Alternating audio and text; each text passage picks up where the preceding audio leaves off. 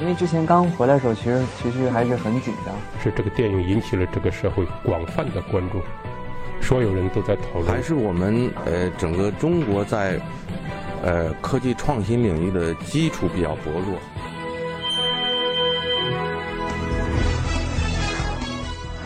影响有影响力的人，中国新闻周刊。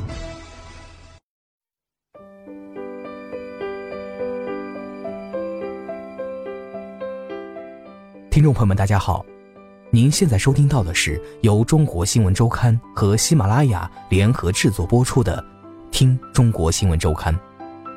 本期稿件选自《中国新闻周刊》杂志霍思一，北大和保安的化学反应。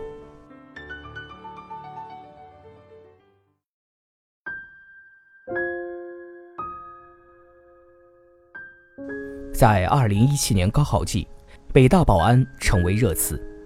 一份得到北大保安大队长王贵明认可的数据显示，到二零一六年，北大保安考上大学的数量增加到五百人，其中大部分是大专，少量本科，还有十二名研究生。近日挂在网上的一则北大保安招聘信息，专门提到了这一点。北大保安还可以参加北京市的成人高考和自考，做到工作学习两不耽误。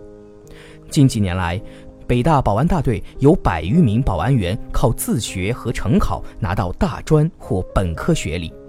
江斌是在2011年成为北大保安的。在到北大报道的一周前，江斌在网上看到一条保安北大讲《论语》的新闻。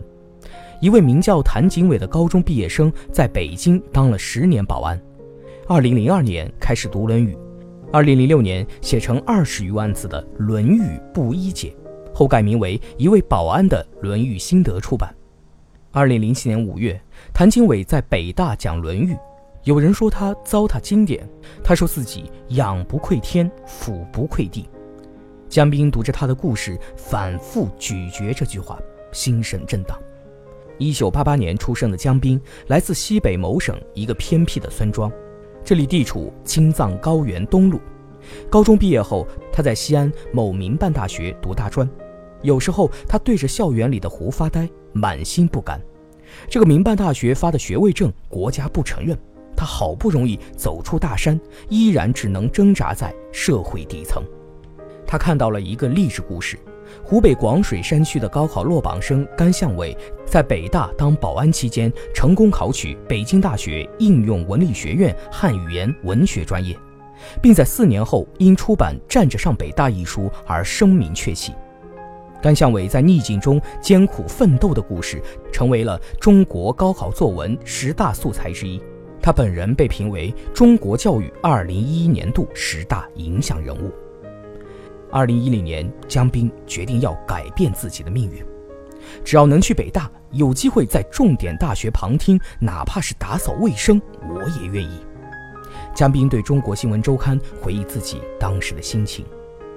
在未名湖巡逻了一天，江斌被分配到东门站岗，八小时工作制，三班倒，早班是七点半至下午两点半，中班是下午两点半至晚上十点，夜班是十点至次日七点半。由于缺人，需要经常加班，一小时加班费三点七元，最忙的时候连续二十四小时都无法休息。刚工作那段时间，江斌好几次想要放弃。他发现，在北大当保安不像想象中那么美好，要想统筹好学习和工作，需要付出比常人多几倍的努力。站岗时无法开小差，即便下了班，时间也无法自由支配，需要在宿舍备勤及不经请假不能擅离宿舍。几周后，他渐渐摸索出了自己的学习方法。由于四人一班岗，两人一组。在门口站两小时后，轮换为传达室内的坐岗，负责登记来访游客的身份证，负责登记来访游客的身份证，坐岗和站岗交替进行。于是他利用两小时坐岗时间读书学习。那个时候他还没有明确的学习目标和计划，只觉得知识重要，于是拼命读书读报。他书读得很杂，文学、哲学、法律、历史均有涉猎。还常有教授把自己出版的著作或闲余的书籍送给他们，他都会认真去读。由于工作努力，他被提升为班长，随后调至东北门站岗，手下管着十个人。成为班长后，他更忙了，几乎没有时间休息和读书。两个小时的坐岗期间，他要分配工作，协调突发状况。如果保安和人产生矛盾，他还要调解。晚上要查岗和巡夜，周末更忙。遇到游客众多的日子，经常焦头烂额。二零一一年四月，因为表现优异，队里要提江斌做分队长，推荐他申报北京市保安系统先进个人。他交了申请，也通过了。但对于是否做分队长，江斌很纠结。如果做，工作会更忙，投入会更多，离他的大学梦可能会越来越远。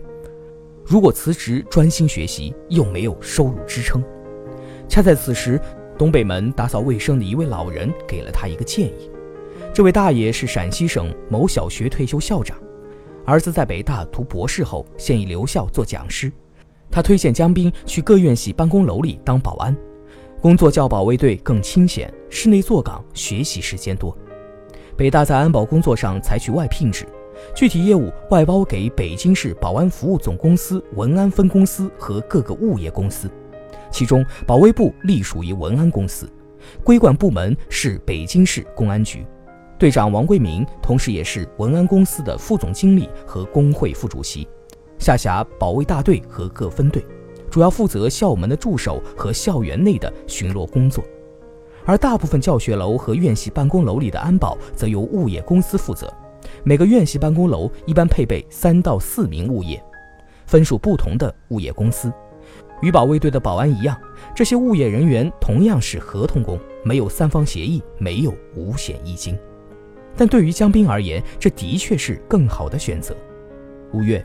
江斌没有等到二十号领工资，就和一帮在东北门站岗的兄弟一起去了法学院，成了一名物业管理人员。江斌终于有了更多的时间学习。此前他就对法律感兴趣，又在法学院工作，就利用得天独厚的资源，在不上班的时间旁听。让他印象较深的有朱苏丽教授的法理学、张千帆教授的宪法以及薛军教授的民法等课程。每天。在上午跑完步后，江斌回到宿舍或去二教自习看书，中饭后回宿舍练会儿书法，然后继续看书。晚饭后开始上班，他值晚班，从下午五点到晚上十二点，在法学院凯源楼的前台值守，负责整理老师的快递、收发报刊杂志，做一些杂活。他喜欢写书法，尤其是行草，大气自由。以前在东门和东北门站岗的时候。他都不忘带去自己的文房四宝。有一天，一位法学院的在职研究生跑来跟他说：“我观察你好久了，如果真的喜欢法律，不如系统的学习一下。”法学院的老师也建议他，与其这样旁听，不如考法学院的成人自考本科，踏踏实实的学。他于是咨询了北大继续教育学院，领回了一套成人考试的教材。他开始给自己制定严密的学习计划，早上起来朗读，因为清晨的记忆力最好，适合背唐诗和文言文；下午复习英语语法，晚上上班间隙看民法，不懂的可以随时问路过的老师和同学。二零一三年九月，他顺利专升本，成为一名北大法学院的在职本科生。和江斌不一样，张俊成一开始并没有考学的想法。人生的转折源于一次遭遇外国人的经历。有一天，正在站岗的张俊成拦下七个进北大观赏的外国游客，由于语言不通，他只能试图用中文解释他们不符合进校条件。不知道外国人是否听懂了，但见他们转身走到马路对面，对他竖起了大拇指。他正要扬起笑脸，不过一瞬，外国人的拇指朝下，做了一个鄙视的动作。张俊成顿时感到血液冲向了头顶。张俊成下定决心要学好英语，不仅是为了维护自尊，更是出于北大保安与外宾沟通的需要。北大保安大队大队长王贵明在接受采访时曾经提及，1994年文保保安公司入驻北大时，保安经常遇到外国人问路的尴尬，虽然都是一些简单的词汇。但大多只有初中学历的保安也听着像天书。后来，王桂明发现有的保安开始在业余时间自学英语一百句，他向公司建议为保安创造一个好的环境，得到了支持。